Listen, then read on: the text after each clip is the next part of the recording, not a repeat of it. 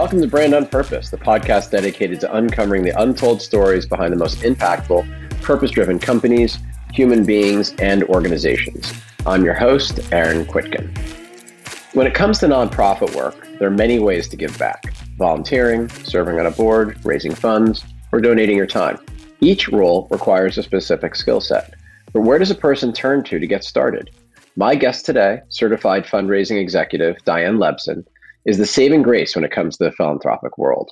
Diane offers the ultimate guide for volunteers and activists alike to help them navigate the day to day activities associated with doing good through philanthropy in her book, which is called For a Good Cause, which published in October of 2021 and has already been named Amazon's number one new release in the volunteer work category.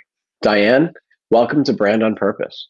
Thanks, Aaron. Oh my gosh, thank you for such a flattering introduction. I've never been called a saving grace before. I love it. well, maybe I can embarrass you some more, even though this is, well, we're not really video recording this, but we can see each other virtually in our little virtual studio here. What our listeners don't know, and what I did not mention in the upfront, is that I think we met when we were, I know I was probably 17. You might have been 18. We might have both been 18 because we both went to George Washington University. And I feel like this is a full circle conversation for the two of us and unintentional, right? So the person at book, I think it's called booksforward.com, reached out to our mailbox, probably not letting you know that they're pitching the show. And that person did not know that we go back so far, back to our university days. And we first met volunteering. And you can't make this up, right? You were, I think, part of the Panhellenic Council. I was part of the Interfraternity Council. I know sororities and fraternities aren't so popular today, but back then, it was a major mechanism for giving. And you and I, I think, very early on, always wanted to live a life where there was more than just education, but there's also like a greater calling for civic duty. And we did that in our late teens. And it's just so amazing to be able to see you and talk about it full circle when we're in our 30s now Okay, maybe add a few couple, maybe add a couple decades. or two. yeah, yeah, yeah, yeah. So it's just so great to see you, and it's such a pleasant surprise having that email come into my inbox for you to be not just a guest, but a very long-standing friend. Who, again, you know, this is so true that we met volunteering. So I really appreciate you coming on the show. No, it's it's great to be here, and it's really funny because to extend the conversation as well I remember reaching out to you maybe a year or two ago because I had this crazy memory of you and I trying to form a nonprofit organization at the wise age of 21. What was that organization? Didn't it do something around youth mentoring? And didn't we reach out to like Lamar Alexander to be on our board and mentor us along? Remember that? Remember all of those questions, mistakes, and stuff that we did at 21? Wow. Yeah, Lamar Alexander, who I guess was probably the Secretary of Education at the time. And I don't know if he was governor of Tennessee before or after that. I could be getting this wrong. I do vaguely remember that. And it seems as though your passion for giving and giving back never ever waned since then. So fast forward, won't so many how many decades later, but you've held major senior positions with incredibly prestigious nonprofit global organizations like the Red Cross and United Way. You've done so much for the women's movement. So, why write a book and why now? Thanks for asking that. So, I wrote the book because I was working with so many women who were asking the same question over and over and over again. How do I find a cause that really resonates with my values? I've been asked to serve on a board. What exactly does that mean? Somebody's asked me to chair a gala. What am I supposed to do? I hate asking people for money, but how can I do that in a way that really resonates with me and is authentic? And there are no books out there on that. You can't Google, you can try to piece things together, but there's no one stop place to find all that information. So I wrote the book, and I wrote the book with a great deal of humility it's not that, oh, I am so wise, I have all, all of this information. It's that there are a lot of amazing people in this space who have made mistakes, who have done some incredible things, who are willing to share their stories. So, the real core and foundation of the book, Aaron, are the interviews that I did, women who founded different organizations, Fortune 50 CEOs who got involved with a really good cause, people who got pulled into something because of family circumstances. So I really owe a lot to the women who I interviewed for this book. You talk about how being able to volunteer and participate in things that are greater than you come in many forms. You can be a board member, you know, you can be a volunteer, you can help fundraise. Can you just kind of go through those basic roles, if you will? And I know there are many of them, but like the major ones, because again, going back to everything's coming kind of full circle on this show, we talk to so many people authors, activists, philanthropists, people who have built incredible organizations that sit at the intersection of profit and purpose, B Corps, I mean, you name it, right? And what we haven't yet done is kind of walked through the mechanics of how to land that plane. You know, so the goal of the podcast is to inspire people to do more, either inside their organization, create their own organization, or just personally in life, right? And to give back. But what we haven't done until this very moment is given them a resource or a guide on how to get started and where to get started. So maybe if you can briefly describe what those major kind of roles could be, and then also how do you find what you're most interested in? Many of us are interested in so many different topics, so many different causes. We have so many different passions. You know, if I could, I would be spending my entire days, especially if I had the resources to do it, just giving back, just working for so many causes that I love. But if you could also address how do you refine that and make sure that, you know, you do great work, maybe potentially focused on fewer things versus spreading yourself too thin and then not making as much of an impact as you had hoped for, even though your intentions are good. So there's a lot there, a lot there. But there is a lot kinda, there. So yeah, keep me on target here. So let's go through the roles first. I think for a lot of people, the gateway to charity is the role of volunteer. You see a posting someplace asking for volunteers. I was just talking to a girlfriend today who this weekend will be working at Wreath Across America, where they're posting wreaths on the tombstones at Arlington Cemetery. She got involved because one of her friends had said it would be a good idea. That's the way that a lot of people get involved. A family member, a friend sees something, invites you to come along. And it's really the hands on activity where you're actually serving meals, putting wreaths on tombstones, helping build a playground. That usually starts as a one time transaction and might develop into a longer term relationship over time. So that's generally the most basic opportunity. And interesting, there's been a lot of research done by Giving USA, by Indiana University has a school on philanthropy, and well over half of all Americans volunteer at some point doing something over the course of the year, even during the pandemic. So, role of volunteer is the most basic one. Second one is the role of donor. And a lot of us are feeling that this time of year. If you go to your mailbox and all of this snow, you know, the snowflakes of invitations come in and invite you to make donations to different philanthropies. And you could be the type of donor who goes through each of those uh, solicitations, writes a check, and do that. That's one way to do it. Or you may be someone who might think through very intentionally what is it that really matters to me and how am I going to invest in that cause? And we'll talk a little bit more about that in a second. Then there's the role of board member. Say perhaps you've been volunteering for an organization for a while, have a sustained relationship, or perhaps you've been giving to a cause for a good long time and somebody says, Hey, we're looking for somebody to help guide the direction of the organization moving forward. You've got a strategic thought. We need some people to help oversee the financials, the strategic vision for where the organization is going. And that's usually a time delimited opportunity, maybe two or three years. You meet maybe once a month and you provide guidance to the organization. So there's donor, volunteer, board member. Last, and that's probably where I've spent most of my time, is in the role of being a nonprofit executive. So, this is where you get compensated for the good work you do, largely in fundraising, public relations, strategic planning, a lot of this stuff where you're able to really devote your time in your career towards a good cause. So, those are the four general roles. Aaron, have you encountered any other, others that I'm missing? No, those are the main ones. And of course, oftentimes all those many of those roles, maybe three out of four, if you're not an organizational founder, you know, overlap, right? Because you can be a volunteer, a board member, and a donor, which is often the case.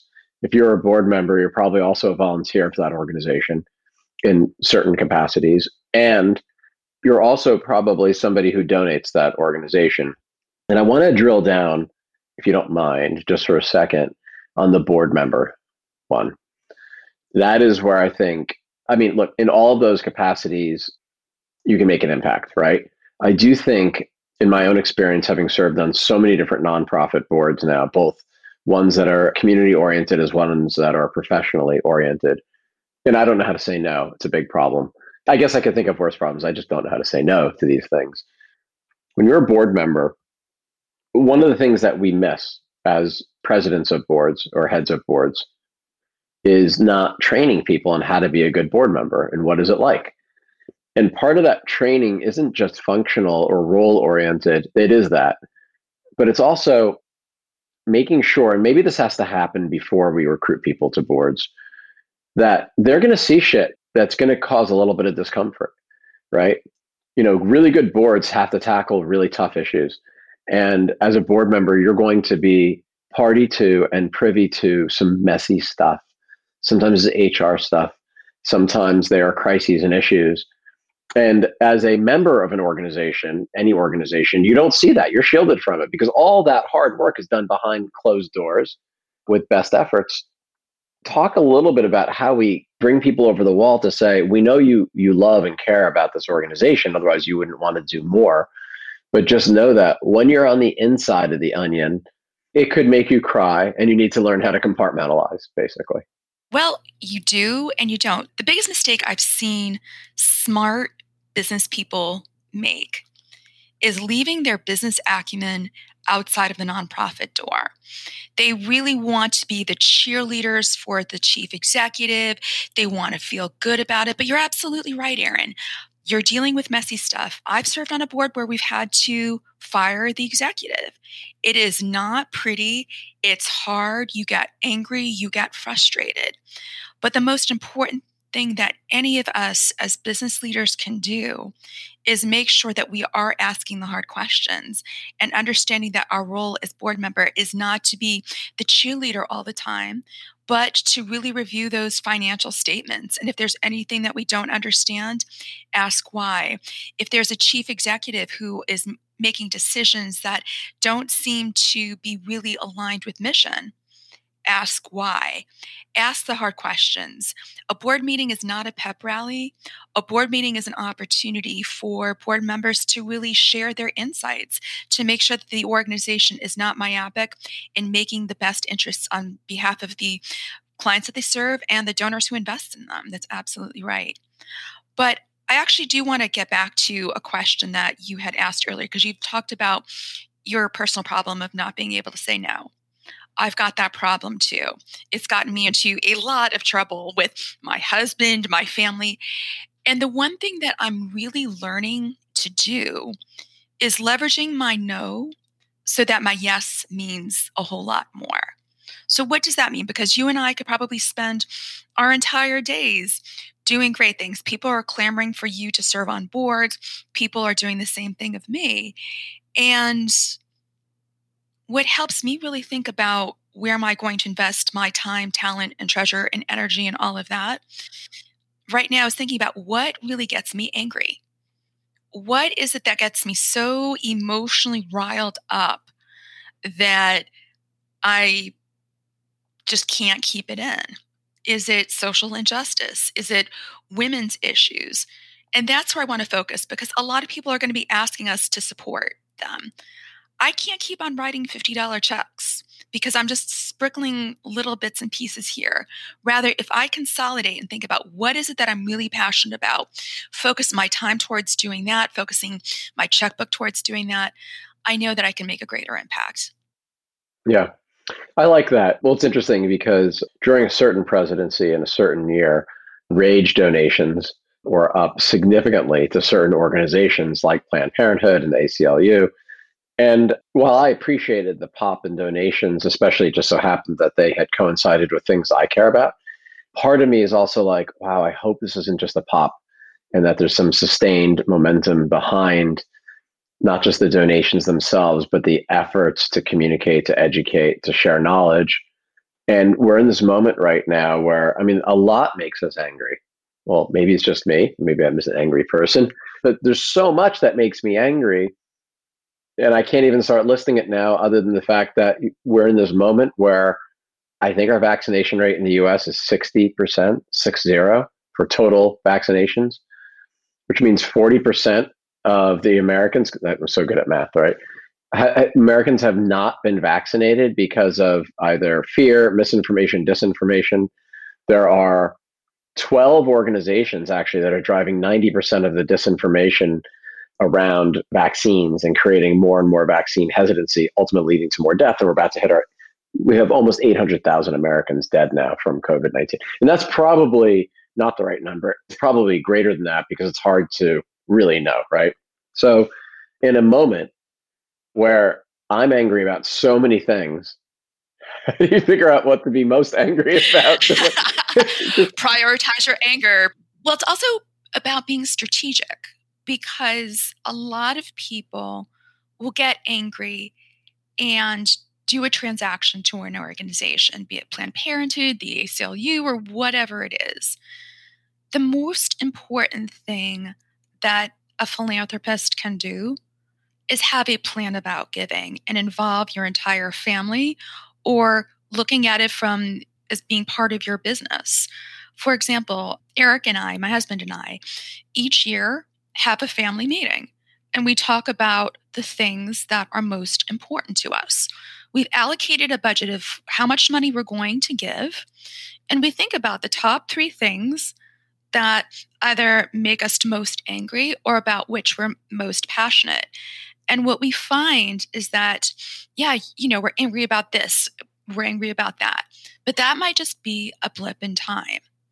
If rather we were to talk about our entire family and you've got two kids, you know, you've got Tess, think about as a collective where you could channel that energy into a meaningful, impactful activity as a collective, you could really be more effective with your anger. And I think that anger is actually a good thing, provided that you're able to prioritize and think strategically about how you're going to use that anger as an energy for good.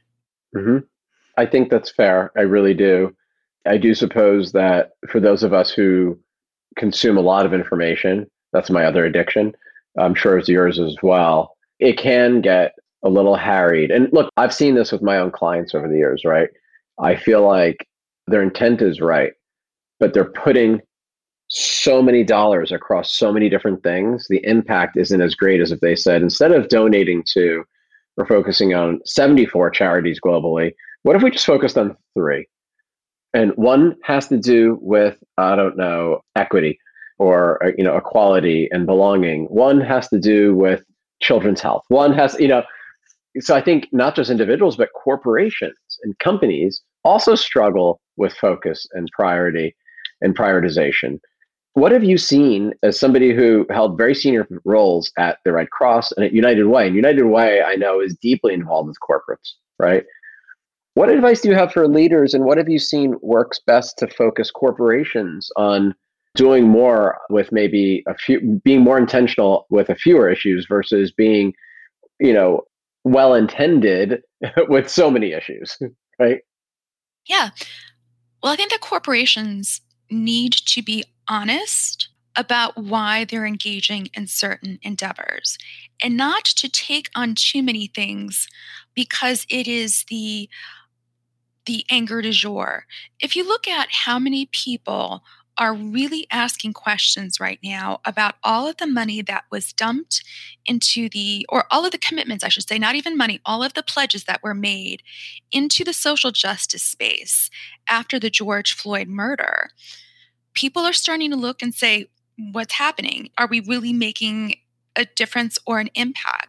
I would really encourage corporations to think through don't invest in the thing that's of the moment think about what is aligned and associated with your overall business.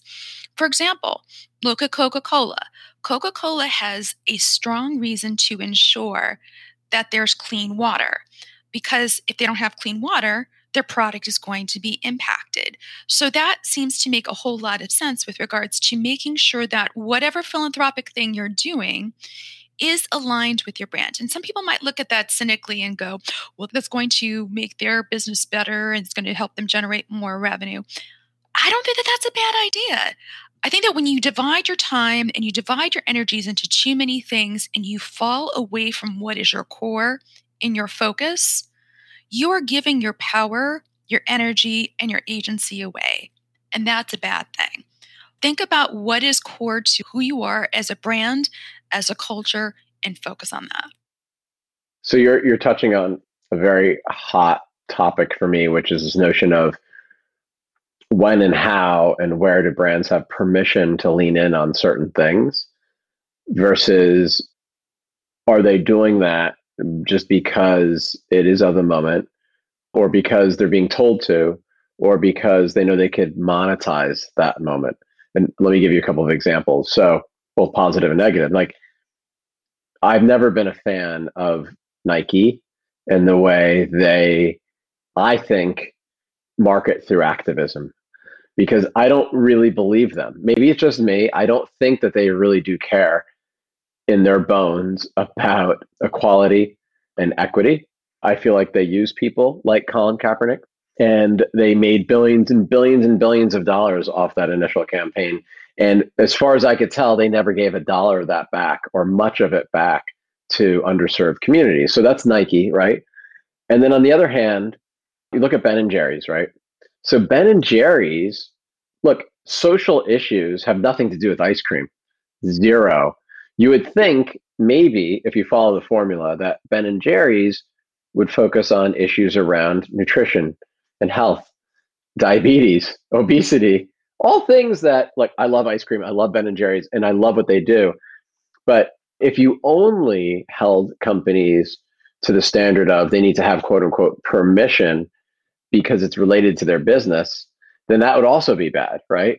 So my feeling, and this is just my own kind of individual opinion, is that companies like Ben and Jerry's, I think it's fine for them to tackle tough social issues because what they've done is they've done it from day one. They've committed deeply, deeply to it, and their business follows their ethics, their decisioning, whether or not you agree with it or not. You know, they've gotten themselves into hot water as well, most recently with Israel, right? So all these things kind of there's no one answer and it's not linear i guess is what i'm saying right it's true but i think the core to what you're getting at is this notion of authenticity. You cited the Nike example because it doesn't feel authentic to you. I'm just thinking about organizations who have done that well. And i am even thinking about my own self when I lean into something. So I was with an organization at one point, and we were really stinking when it comes to DEIB. And I was trying to move forward in this space. And I wanted to recruit someone who could help us in that effort. This person was the chief diversity officer for a Fortune 50 corporation. He did what anyone in that position would do. He looked at our board and said, hmm, Would I be the first black guy on this? And I said, Absolutely, you are. But let me tell you why I need you and I came clean. It was completely transparent. He's like, the fact that you came completely clean with regards to your struggles on this means that you're taking the first step towards being really committed. Don't excuse the term, don't whitewash, you know, the truth. Be honest about who you are. And in the case of Nike, if they're catching the moment, people see through that. But I think that for most people who are really intentional about how they value and repute organizations, they want that authenticity. And sometimes that authenticity requires organizations to say, yeah, we suck, but we're trying better. Yeah.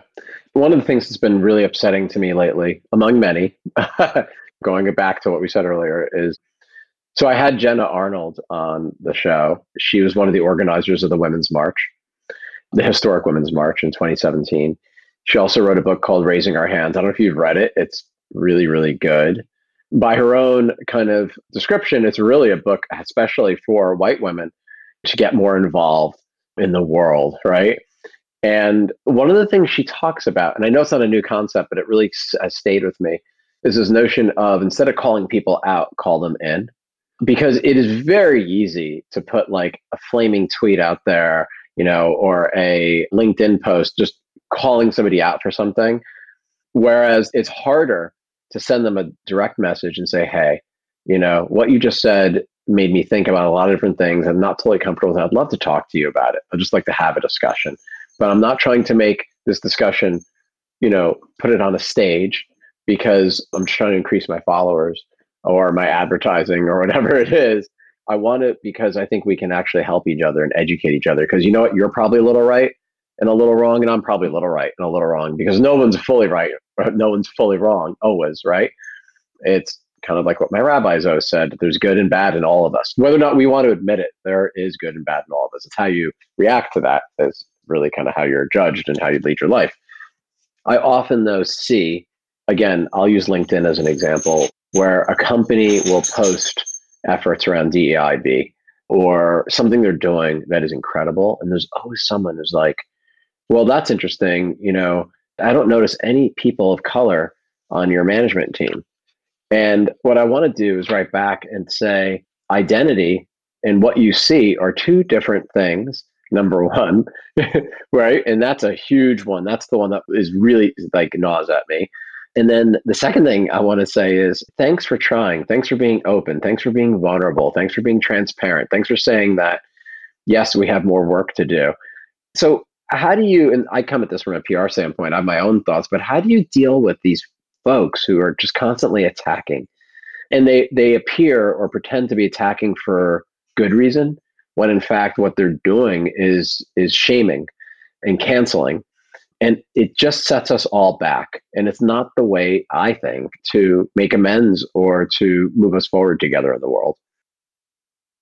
I loved the way how you ended that and used the word amends because I think it is so easy for those of us who are in the public space, be it you with the podcast, twit, you know, Twitter and all of that, be it these corporations, even be it myself as just a regular Jill with a Facebook page trying to put joy out in the world. And I'll just say something really interesting that had happened to me a little while ago. I had put a post up there which just to celebrate somebody who I thought had done something wonderful.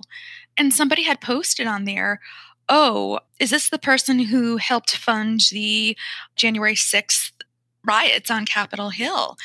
And this person was mistaken. And a couple people were trying to correct that, but they held to their, you know, they held to their assertion. And I think in that particular instance, you really have to think through what is your objective in communicating? You can look at it from a PR perspective but I think it's really important to think about it in terms of authenticity and what you really need to do because there are certain people who are just trying to be flies in the ointment and really get under your skin.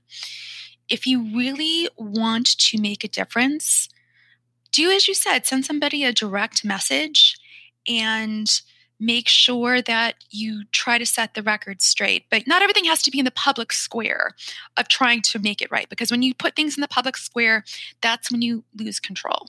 That's when you lose control. Yeah. And then part of me is like, God, does this person have anything else better to do with their time than just to create more problems, a more angry, uncivil discourse? I'm curious what you think about this. I do feel like we have gone over the edge of civil discourse and I wonder in our lifetime if we'll ever get back to having normal civil discourse when people don't agree. You know, it's possible, you know, it's just like everything's so binary now. You're either on the left or on the right. But why can't you be friends with left and right? And why is there a left and right? And why can't you be in the middle? Why can't you be for everyone? You know, I'm just wondering do you think that we'll ever get to the point in our lifetime where we can get back to, you know, having normal civil discourse, even though we might not agree on a topic? Oh, good question. And that's something I've been trying to even work on here locally in my small town of Camden, Maine, with 5,000 people. I tend to be an optimist. And I think that the key for us to finding that nirvana of civil discourse is for more and more people who are in positions of power and authority to act with humility. and to do things on a very retail level at the grassroots level. There's a lot of noise that's taking place down in DC, up at the national, federal level, and all of that. And Aaron, you and I can't fix that.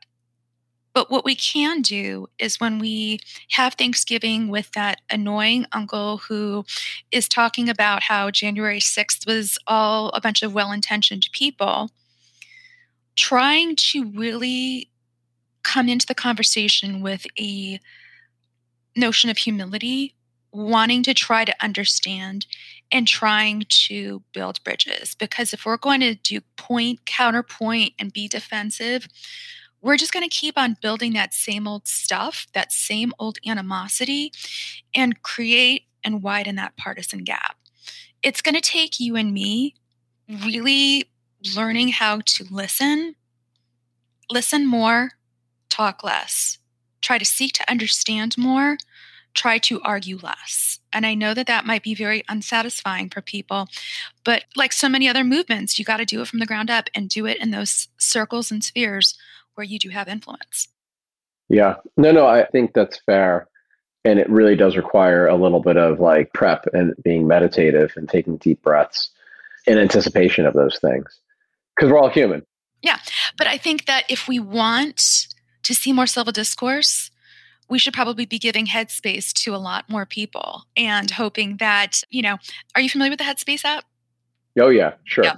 But like just helping people become a little bit more intentional, learning how to take a deep breath and really approaching life in that sort of way. So, a little bit of a pivot here. One of the things I've always had a hard time doing, being on boards in particular, is asking people for money.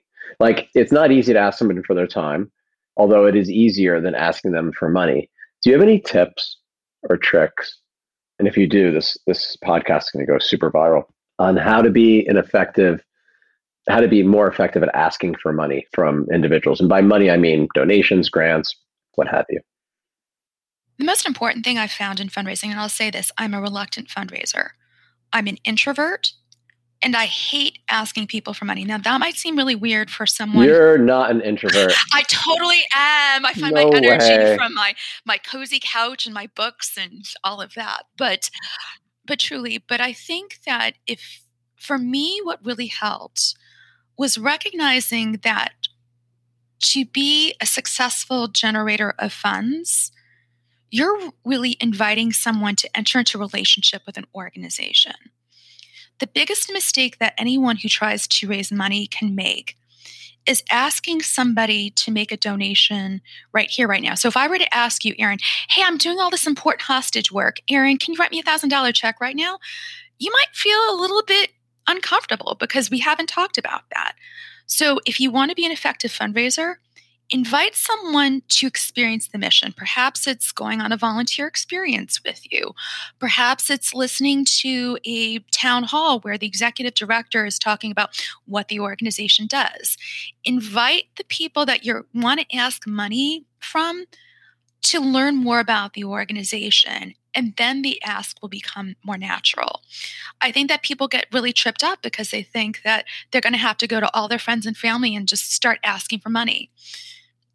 Don't ask people for money on a first date. It's like asking somebody to marry you on a first date. It doesn't work. It doesn't work. Yeah, I think I waited to the eighth date with Tessa, at least, maybe. I can't remember. But yeah, I think that's good advice. And and it's hard because we can't look at it like we're just checking boxes. Like I've got a target of 10 people and I need to raise money. Like each one requires a strategy and a micro strategy and resonance between them and the organization, right? I think back to when I first got involved with GW. So I do a ton with GW since we graduated. I, I was just on campus last week and for almost 30 years straight, I go back at least twice a year and I, I lecture in Professor Warren's persuasion class. I don't know if you ever had Professor Warren. He's an incredible person. He's retiring next year. And not only do I give back in my time, but originally when GW targeted, I use that word with a lowercase t, targeted me for fundraising as an alum, they're like, you know, just give it to this general fund. And I said, I don't want to get, I'm sure there's a lot of great that comes from giving to a general fund. So the first thing is I did is actually I gave, this is years ago, I directed my, I think it like a thousand dollars or something to my fraternity. to help, you know, offset dues for kids who want to belong, but unfortunately you have to pay dues to belong to a fraternity because they have expenses too.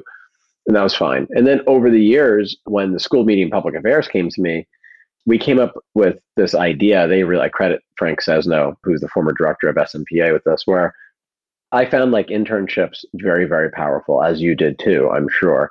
Yet so many are underpaid or unpaid. So I directed my funds every year towards giving students stipends so that they don't have to pick an internship that pays. They have to pick an internship that actually relates to their passion in life. And then we'll pay them so they can eat and they can they have a place to, to sleep for the couple months over the summer. So to me, the way GW approached me to say, well, what's important to you, not just the institution, but what is it that GW gave to you that you want to be able to give back to other kids in the future to help them? That made sense. And therefore, writing a check didn't feel like writing a check at all. It felt very, very natural. I think that's, I think part of the, what is what you're saying in terms of relationship building and making sure that it resonates. Yeah, no, that's absolutely spot on, Aaron. And I think that smart nonprofits do that. They actually invest in their relationships with individual donors and prospects and think about what is it that this donor wants? And rather than if i'm a nonprofit i'm just going to slam you the whole bunch of messages about why we're great and why i should pay attention. Donors are going to shut that off because we're all fatigued by all of the people all the nonprofits who've got all of these messages. The smart ones that are really successful are those that are putting themselves in Aaron Kwittken's shoes and saying, what's really going to prompt Aaron to support the organization in a long term, sustained way. I mean, mind you, there are nonprofit organizations that do make quick hits. Think about that, you know, water bucket challenge that took place a while ago. I wonder how many of those people still have long-term sustained relationships with, you know, the Alzheimer's Association as a result of that.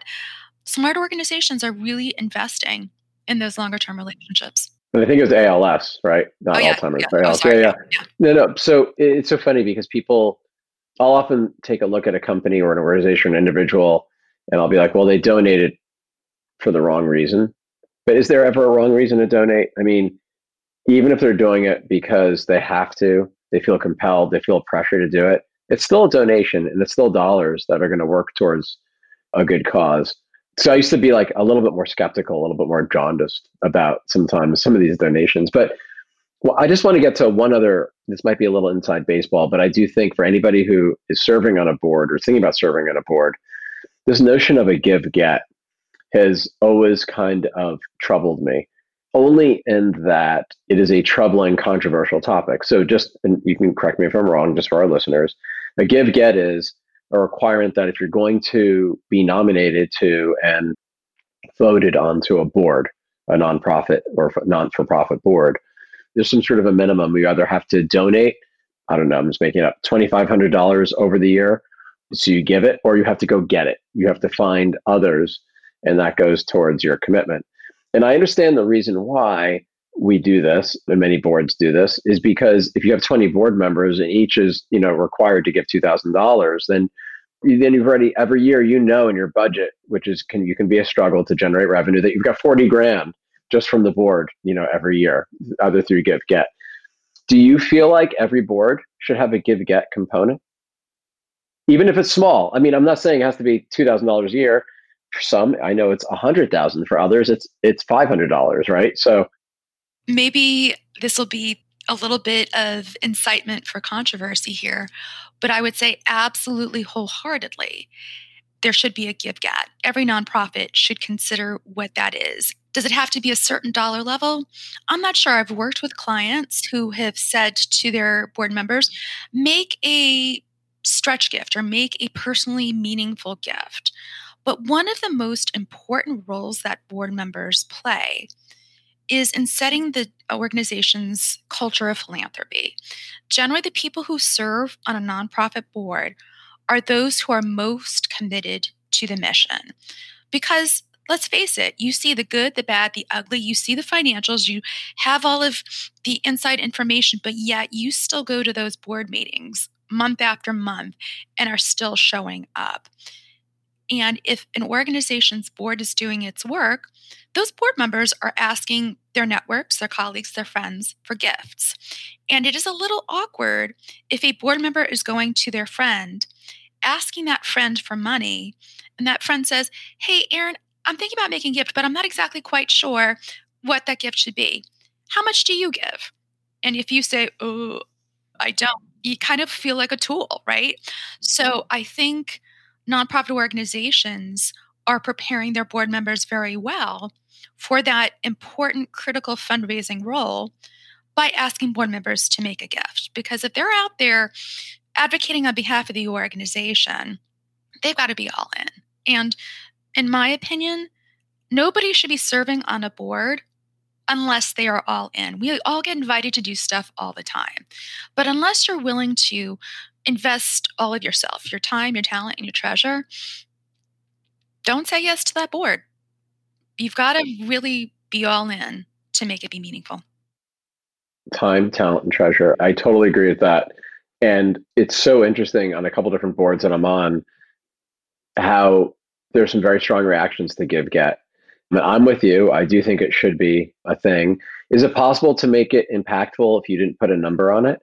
Like if you just said, I know it sounds very silly, but is it a toothless tiger to say, hey, Diane, to join this board, there's a give get? The give get is zero, but you need to do something. that doesn't make sense, right? Because I've seen that as well. But I think that sharing statistics, I've seen a number of organizations do this very cleverly, where they will share information about donors' gifts, not ascribing it to a specific name, but showing the wide range. This is just generally what people are giving to the board. It gives people a sense of accountability that, yeah, we're paying attention to this, that we're totally paying attention to this. Hey, Aaron, I know that we have been doing a lot of talking, but I do want to circle back on one point that you made that I really want to make a fine point of. And that was the notion of what motivates people to give. And you were talking about sometimes being a little cynical about, you know, why people are giving if they're forced to give or whatnot. I got into a little bit of a disagreement. I was doing a guest lecture about two weeks ago, and I was talking about the different motivations of why people give. And I think a lot of people, if you're not involved with this space, think that people give because they're altruistic. It's the right thing to do. It's the better version of themselves. But to be completely honest, and you know this from your time in PR, there are a whole bunch of other different motivations. People might be seeking power or a sense of agency. People might be seeking a sense of recognition. That's the reason why there's so many names on those buildings throughout GW. You know, people want that recognition. Or people want to affiliate with others who are of a like mindset. And I think that nonprofits need to set aside this notion of being pure, but really tapping into what motivates people to give. And let's just be completely honest about it and just say, a lot of us give because we're complicated people. And while generally we want to do the good thing, there are other factors that come into play. You know, maybe I do want to be recognized, and that's a okay. It's just so interesting. I just I finally finished Dopesick. I don't know if you've seen it yet. No, I've seen a couple of episodes, but I haven't seen it consistently. I mean, it's great to see Michael Keaton back again because I can't remember the last time I saw him acting. It is, and, for listeners who don't know, it's on Hulu and it basically chronicles the Purdue Pharma and the Sackler family and the opioid crisis. And not just them, but also the FDA and how the FDA also had a role in being complicit in killing so many people and creating so much addiction to opioids but it just brings back the thoughts of you know giving and the sackler family had built many buildings and gave a lot globally and others as well. And at what point does that money or does that family probably become tarnished? And does it actually obfuscate the goal of why they did what they did? Now one could argue the sacklers gave because it was for power and they're trying to buy their way into uh, humanitarian causes, or at least appear to, so they can get more of their drugs passed, or drugs approved, excuse me. I don't know. I don't think it's that simple, but I do. It is so complicated as to the reason why an individual or a company is necessarily doubling down or giving for you know towards a cause. Because sometimes it is for commercial gain, but other times it is not. It is because that CEO they have a personal passion, you know, be it immigration reform or whatever it is, right? So it's just interesting to kind of see this play out. One thing I will say is I, the fact that issues like these are no longer third rail issues for companies warms my heart because I am seeing far more ESG and giving and impact activity and prioritization at the board level and at the investor level than I've ever seen before. But I, I just want to end on one quick thing because I think it's so important and we never talk about it enough. You touch on it in your book. This notion of the reward that goes back to the giver, whether that person's giving, you know, money, time, expertise, network, whatever it is. I'm sure people look at me, they're like, you're a sucker. You do a lot that has nothing to do with monetizing, you know, your career. And others who really understand me know that I actually selfishly not only feel like I've given a lot, but I actually get so much personally from being involved in things that are greater than me and are so important. If you can just touch on that a little bit, because there's no greater reward than being able to donate your time, your efforts, your knowledge, your expertise. And we all have so much of it, we don't even realize how much we have. Mm-hmm, mm-hmm. I think it's just being open to whatever comes about as a result of that engagement. And I remember when I was still living in Washington, I used to volunteer with a homeless organization, and there were kids that we would take to these different outings. And I remember thinking, oh, this is great. We're helping kids, we're getting them out of the shelter. Isn't it wonderful? And there was this one little boy who really latched on to me. And I've got to tell you, he worked his way into my heart. And I don't have biological children, but what he was able to do in terms of showing me what his experience was, the sense of trust, the sense of just here he was having like this really horrible time, but yet was so happy was such a pure feeling. And here I was, and you know, I think a little bit about this notion of privilege, thinking here I was swooping in and giving this kid this great time. That little boy taught me so much about the importance of joy being present in the moment and recognizing that, yeah, the world can be really, really screwed up, but you got to find where that joy is in order to keep on waking up day after day after day. So that was a pretty important lesson. Yeah. Well, and this whole privilege thing also kind of goes along with white saviorism, which is, I think it is a thing, but it's probably also overstated because the last thing we want to do is discourage anybody from donating or giving their time to a cause that's bigger than and greater than them or helping communities that or individuals who live in the margin or who need you know and i do think that that sometimes obfuscates the efforts that we all put into this but I, I hear what you're saying this weekend me and my wife and my daughter and a few other families we just something called midnight run where we go into the city it's through our temple starting around 7 p.m we end usually around midnight where we set up food stations at different homeless shelters as well as provide clothing to people in need. And it is hard. It is really, really hard. You also realize how many people who are in need have much greater needs than just the basic needs of food and shelter. Many of them have mental health issues and cognitive issues, or they're neurodivergent, and they're not getting help in that way either, unfortunately. And it becomes this like vicious cycle because we can give them their basic needs, but they also have another basic need, which is cognitively being able to understand how to better care for themselves. And that's really hard to see. But having said all that, you know, even though I'm a little sad when I walk away, and we've done this several times now, I also feel really, really good in that even a little bit of a difference could actually make a huge difference. You just don't know. You just don't realize. And what's so beautiful about what you said is that for people like you and your family who are doing the hard work of working with people who have these issues, we've got to get comfortable with being uncomfortable. You know, you're not a trained mental health provider. But sometimes when you are interacting with different populations, you don't know how to have the perfect answer for them or how to band aid them up. But that's okay. I think the most important thing, the most important outcome of any sort of philanthropic act is connecting with someone and having someone who you engage with say, I know that you see me and I see you. And that's really the core of what philanthropy is all about. Well, that is a beautiful way to end it, Diane. And I feel like we're at the Marvin Center, just virtually, just going back 30 something years ago and talking about starting it. Maybe we will start a nonprofit together still. It's not too late. Hey, I think Lamar Alexander's still around, you know. is he, though? I think he is. He might be. He's got to be in his 80s, though. He's got to at least be in his 80s. There are a lot of guys still kicking it, though. You know, you never know. Hopefully that'll be yeah. us one day. Well, yeah, I was just reading. Henry Kissinger has a byline of he's one of three on an, a book about AI. I'm like, listen, Henry Kissinger is is an unbelievable force in in history and in politics. People have different views on, you know, his role in a lot of different kind of world events. I'm not going to get into that, but I'm like, did he really write that book on AI? I mean, he's 98 or something like that years. I don't know what he is, but like, it's incredible. It's absolutely maybe be so lucky. But, maybe be so lucky. Yeah. it's so it's so great to reconnect. I do feel like this all comes full circle. Congratulations on what I think is a great book. Again, for our listeners, it's called For a Good Cause: A Practical Guide to Giving Joyfully by Diane Lebson, L E B S O N.